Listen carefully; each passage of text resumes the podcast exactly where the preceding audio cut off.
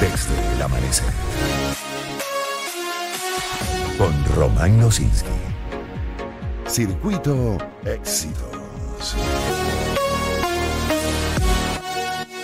Son las 7:11 minutos de la mañana. Gracias por acompañarnos en la señal de éxitos, acompañarnos en Caracas, pero también acompañarnos desde Maracay, Puerto La Cruz, Puerto Ordaz, Barquisimeto, El Vigía, Mérida, Táchira, Margarita, Maracaibo, Maturín, acompañarnos en cualquier punto del país, porque llegamos a él a través del canal 990 de Simple TV y, llegamos al país y al mundo a través de mundour.com y de nuestras aplicaciones en video. 7:12 minutos de la mañana.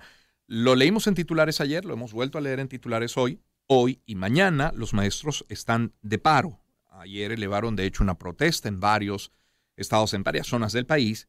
Tienen de hecho, bueno, semanas y meses en ello, la verdad. Las exigencias han sido las mismas desde hace un buen tiempo. Eh, estamos hablando de salario digno, de mejores condiciones laborales. Muy puntualmente hablaban desde la Federación de Asociaciones de Profesores Universitarios de salario digno indexado al dólar, de la negociación colectiva y de libertad sindical. Esos, digamos, son los tres aspectos de la convocatoria.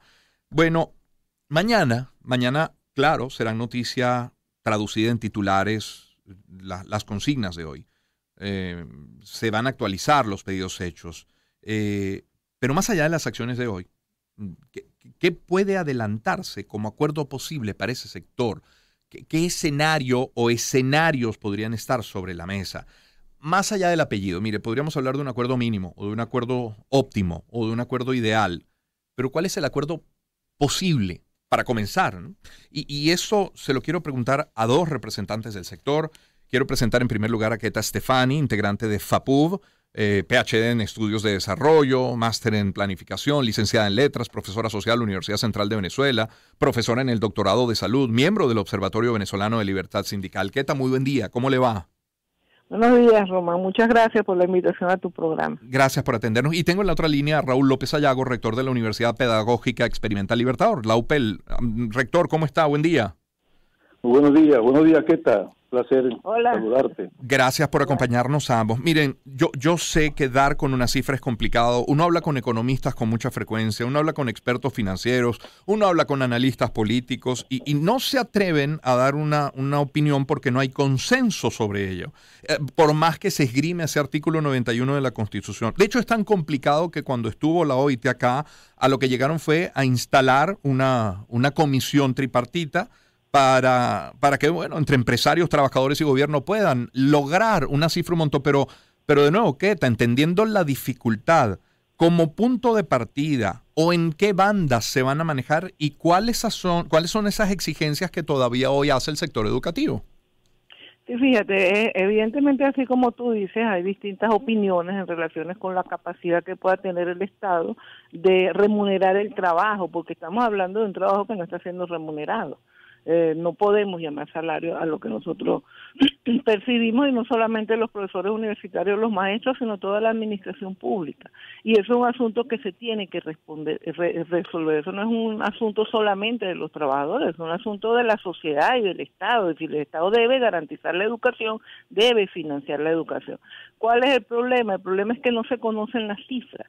Es decir, el Estado, el gobierno dice, bueno, no, no, no tenemos eh, otros economistas dicen, bueno, es verdad, eh, eh, no tienen, otros dicen sí tienen, pero el problema es que se necesitan tener los datos exactos, las cifras del Banco Central, el presupuesto nacional, la frecuencia de cargos en la administración pública para uno poder sentarse con sus economistas, este, analizar cuál es efectivamente la posibilidad de remuneración del trabajo y también se tiene que conocer, bueno, cuáles son las perspectivas de ingreso y en qué, en ¿Qué es lo que se está jerarquizando? Que de todo el dinero, de todos los recursos que entran eh, en el país, eh, no se está garantizando el presupuesto para la educación ni para la salud. El, la demanda en principio es, en relación con el salario mínimo, que es el convenio 26, que iban, uno de los convenios que se estaban discutiendo eh, eh, con la OIT en la tripartita, con asistencia técnica del OIT, el, en primer lugar, para el método de fijación de salarios se necesita esa información. Efectivamente, Margarita no hubo avance.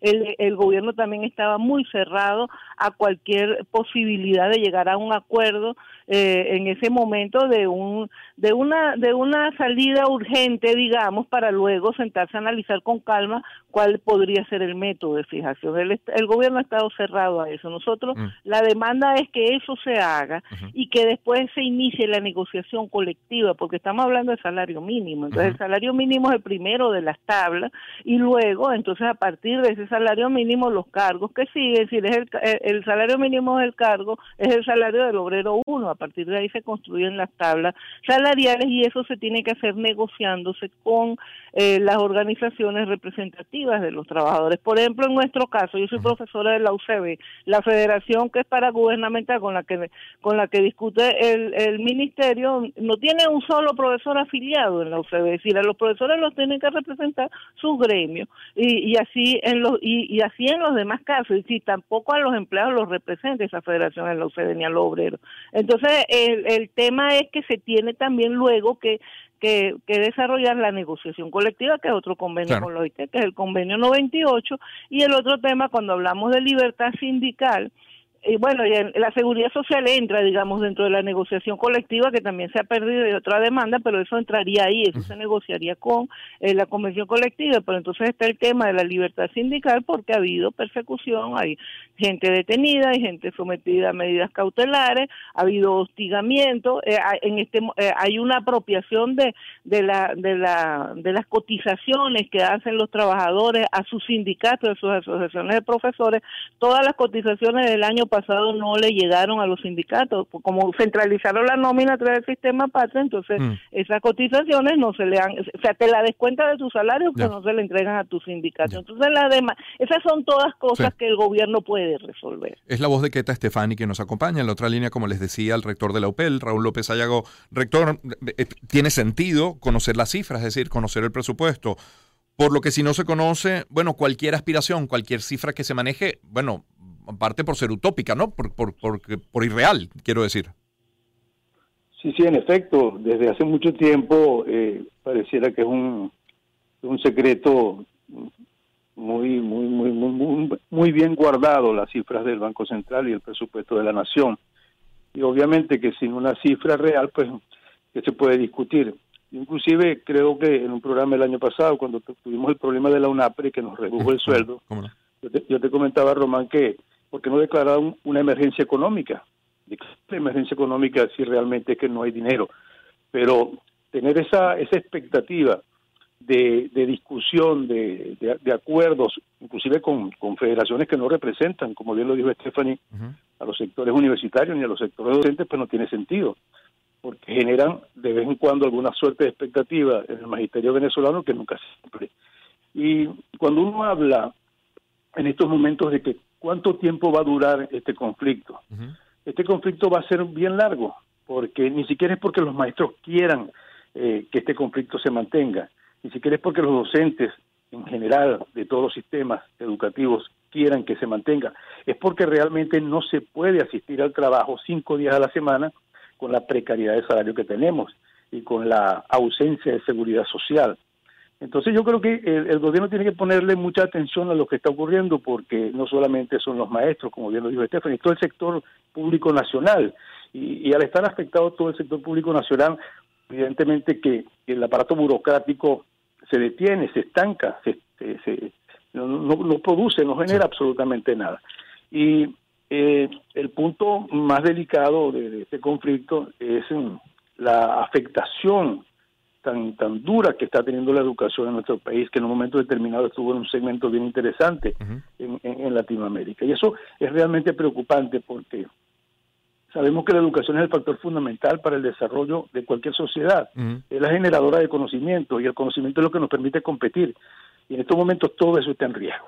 Todo está en riesgo. Es verdad que es lamentable lo que está ocurriendo y ojalá el gobierno ponga, ponga la mirada en lo que está pasando. Y, sí, con, con, ese ojalá me despido de ambos, Keta y Raúl. Ojalá que, que, esta jornada del día de hoy pues, pues, pues deje las bases para que puedan sentarse efectivamente, poder dialogar, poder conversar con cifras sobre la mesa y bueno, sí, después las características, habrá que hablar de progresividad desde lo que tenemos hasta cuál es la aspiración real, justa, digna que merecen los maestros. Gracias a ambos por acompañarnos esta mañana. ¿Qué tal, Raúl? Gracias, gracias. Román. Feliz día, que esté muy bien. ¿Qué tal, Estefania? Es integrante de FAPUB, es PhD en Estudios del Desarrollo, máster en Planificación, licenciada en Letras, profesora social de la Universidad Central de Venezuela, profesora en el Doctorado de Salud, miembro del Observatorio Venezolano de Libertad Sindical, y Raúl López Ayago, rector de la Universidad Pedagógica Experimental Libertador, es decir, la UPEL. Nos, nos encantaría, como cada vez que tenemos conversaciones de esta naturaleza, tener, eh, por ejemplo, en este caso, a, los ministros de educación para hablar de, todos los niveles de educación, como cuando conversamos aquella vez, recordará, con el presidente de Cámaras y el secretario de la CTV, contactamos en efecto al ministro del Trabajo, se excusó, dijo que no, no podía por el momento brindarnos declaraciones, pero nos encantaría tener esa ventana o que esta ventana sirva también para exponer sus posiciones. Son las 7.22 minutos.